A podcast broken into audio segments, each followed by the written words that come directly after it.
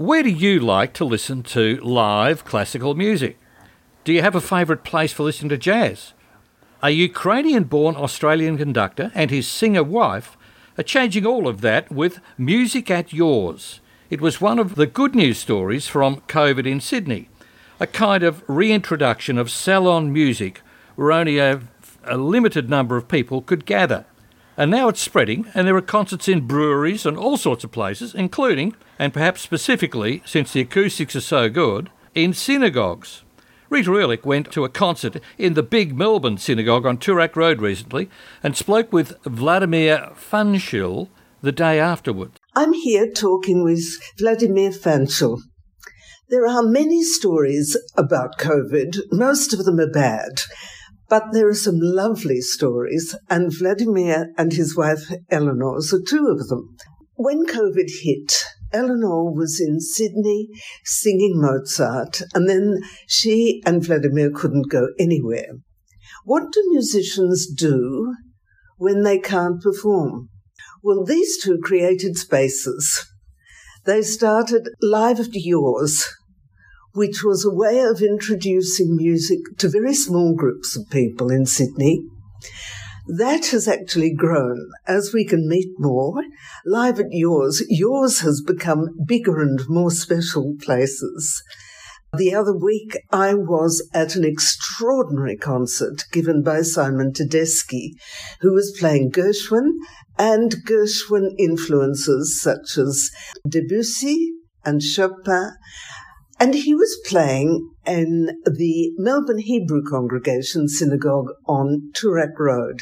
It's a huge, huge building. There were about a thousand people there, and the acoustic in synagogues is extraordinary.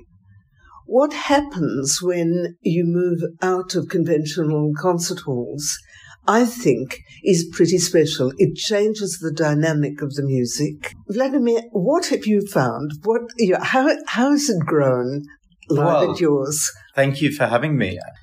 It's been quite an adventure because we were living in Vienna and my wife was singing, as you said, with orchestras and in opera, and I'm a conductor, so I was conducting. And here we were in Sydney in lockdown, in the first lockdown, and it happened very quickly that we went to lockdown and we thought, what do we do? Well, we started rehearsing together, playing together. Eleanor found some music in her parents' garage that she's wanted to play for years. And we just bashed through lots of music. We played through Grieg. The first thing was Grieg Song Cycle, Opus 48, and we loved it. And we thought, oh, people should play this. And then we called our friend Elena Kats-Chernin, and she wrote a piece for us called Wandering Hearts. And it was about being in lockdown. Oh, lovely. And then we played some Rachmaninoff and basically came up with a program. Then we saw all our colleagues going online and performing in pajamas, and we thought, you can't make music, you can't make food, and you can't make babies online. It just doesn't work. Yeah. So we thought, let's just wait for restrictions to ease and let's just do some house concerts just for ourselves. So the first house concert we did in our own home, we had 20 people. And then we did another one that week. And then within the space of about seven months, we had done more than 50 because it was just in such high demand. Yeah. People missed live music, but also people missed being together. Yeah. I think we share this the love of music and food and people. It's celebrating the human condition. I, I think it's we're, we're it's transient. It's, about, it's about sharing. Exactly, and we're such transient beings. We live with our senses, and we've become so desensitized with social media and the internet, with all these platforms. They're the most antisocial things I can think of, actually, because the best things are experienced live. small company live. So by doing all these concerts, suddenly we started getting requests from our colleagues, from really esteemed, fantastic colleagues. Oh, can I do a live at yours, a house salon concert? And I said, okay. So I started producing. It was in one home in particular in Watson's Bay in Sydney. She said, oh, can we do a series of these? So Elena Kats-Chernin had an evening. Umberto Clerici, the cellist, had an evening. Then I started expanding and places were opening up. So we started doing art galleries, coffee roasteries, uh, whiskey distilleries, all unusual venues. I didn't want to go to the concert hall because I wanted to keep the salon feel. And even in the Toorak synagogue, although we had a thousand people, my goal is always to keep that intimate salon feel. So people feel like they really get to know the artist. They hear the voice of the artist, not only on their instrument, but also chatting with the audience. There was a there was a particular informality about that. There was a lot of what's called audience engagement. Yeah. And it, it meant that the tone was different from a concert hall too. Absolutely. Because in, in concert halls, what tends to happen, people talk too much. I always hear audience members later saying, I wanted to get on with the music. But this was about more than music. This was about people sharing, people talking music, people enjoying being together.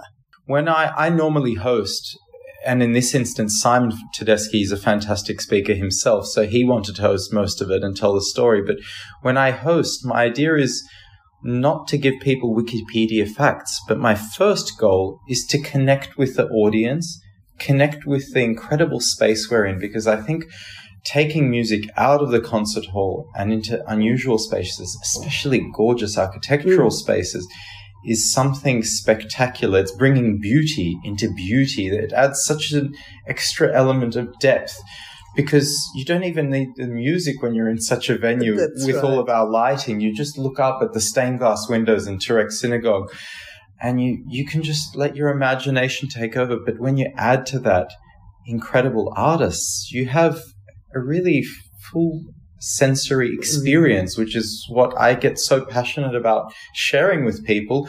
And in the hosting and in the talking, it's most important that we connect with the audience. Mm connect them with the music, with the artist, and with being present. It's all about how much you can experience in the present mm. rather than thinking in 1824 Beethoven did this and no no one cares people can wikipedia all that stuff what we need is the feeling we get from playing it or the intention it also occurs to me that when you're playing in places like distilleries and libraries or whatever, you're enabling people who might think, I don't know about a concert hall, I don't know if I like music that much, to discover they do like music.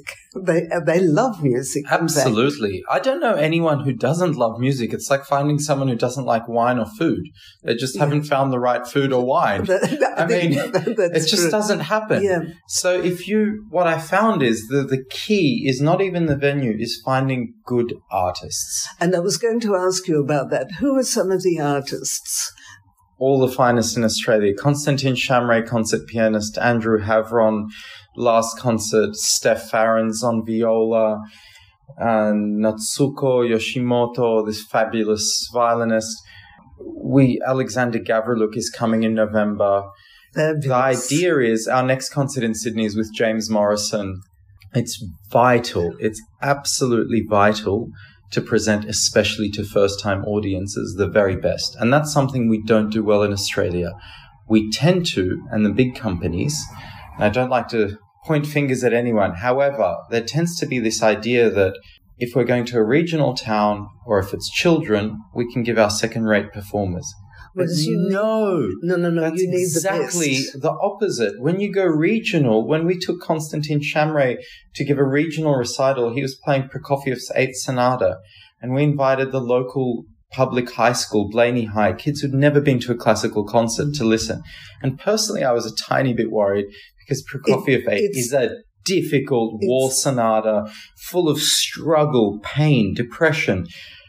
These kids were in tears mm. because what they heard was a master and an artist communicating directly with them. And music is beyond borders, like food, you know, it That's just goes right. to your heart if it's good. The music, it bypasses the brain if it's good. If there's That's a great right. communicator, they take you. They take you, they take your arm and they take you on a journey. And whether you like it or not, they arrest time. And for the time you're with them, the, the second hand doesn't exist. The minute hand doesn't exist. You're in Dali time. It melts. That's it right. melts away. Yeah. And you're in a vacuum where you, time and place escape. And that's why mm. people fall in love with music and have a lifelong love affair with it, like they do with food, like they do with art, because it takes us out of the mundane and it reflects our soul. It reflects yeah. our blueprint. You know, the other day when I, I, after I conducted Beethoven 9, it was my first time actually in Turkey doing it. I, I thought that if aliens came to Earth or if ever I had an experience with some outer forces and I had to explain humanity, I'd play them Beethoven 9. I'd try to read them Schiller. Uh, the words of Goethe, you know, Beethoven wrote in the letter because he was so inspired by Goethe's second act of Faust. And he said, But you shall have freedom and beauty if you fight for it every day. Interesting. Yeah. And these things must be fought for. And that's why I love doing these concerts and I love engaging with audiences. I love people to experience collectively. This is something that cannot work online however great technology or virtual reality becomes, we are physical beings that have needs. We need to eat. We need to listen. We need to see. And I just believe the more beauty we have in our lives, the better humans we can become. When are the next concerts and where? So we have in Sydney, we have James Morrison in September. In Melbourne, again at Toorak Synagogue, where I'm building a whole series. We've got a klezmer concert, so there'll be a lot of tears and a lot of joy, which is what klezmer is all about. It's the gypsy jazz of the Jews. Very similar, actually, to gypsy music, except it's gypsy music with a Jewish accent on it. So That's it's right. much more minor. That's right. Different, different tones. Then we have in November Alexander Gavrylyuk, one of the great concert mm. pianists internationally, playing a, serious program called Gates of Kiev. So he's playing Mussorgsky's pictures at an exhibition, Chopin etudes, some Brahms. However, it's perfect for the first time listener because he's on such a mind bogglingly exceptional level mm. that. Where is that? Uh, also at the Toorak Synagogue. Oh, wow. So there's a whole series building at the. Toorak Synagogue, and I'm also looking for other heritage listed buildings where I think there'd be a fabulous acoustic. For me, it's really important at this point to find buildings that are not only beautiful but that have an incredible uh, acoustic. some, some point to them. Yeah. Um, we'll talk about them. There are a couple of city buildings I know in Melbourne that oh, wonderful. are like that. Wonderful. But now, what's next for you? When do you go back to conducting? So I'm conducting all the time. I'm conducting Opera Australia this month for the finals of the Australian singing competition. I am conducting next month. I'm conducting in October in Poland and in Turkey again. I'm opening their season. And then by end of December, we're moving back to Vienna because the work is there for us. Mm. Uh, so for what happens to live at yours? It keeps going. So we've got a whole season planned for 2024 and we're starting 2025 as well. I've got a director, I've got a wonderful host, Andrew Bukenya, who gave a small performance at the Tedeschi concert. And the idea is we keep going because it's so successful and people love it. People love connecting. People love connecting on a very human level. And, you know, the informality is part of the joy mm. that people realize these artists, they're just like us. They have all the same problems as us but suddenly they can play a Brahms sonata or a Chopin etude, and it's heavenly. And there are no more problems. Or your problems become beautiful. Yeah, that's, that's what right. I think music that's does really right. well. You have blackness inside, you're suffering, you've lost a loved one, and you look, you stand in front of, as I did, Malevich's Black Square, and suddenly that painting, it's as if it absorbs your blackness because it can beautify your suffering. Yeah, that's, that's, a very right. strange way. Or, it, or it, it turns it into something else. Yes. And I think of some of Shostakovich's music, which turn, which is absolutely about pain and suffering. But no, we all suffer. All humans suffer. We it's just a part of life, and I, I very much disagree with the whole positivity movement because it ignores our nostalgic, sad, suffering side, mm. which is part of life. I mean, everyone loses, everyone has pain, loss, misfortune. It just happens to every That's single right. human. There's no one who's exempt from it, there's no one who's exempt from death. However, if we can learn to deal with it in a way that's so profound and beautiful as in music or art, uh, then we, in, in some way, we control it. exactly, exactly, we, we sort of channel our suffering into something much better than ourselves. That's and there, I think, Vladimir, we have to leave it. Thank, Thank you. so much. Thank you so much. Rita Erlich there was speaking with conductor Vladimir Fanshil.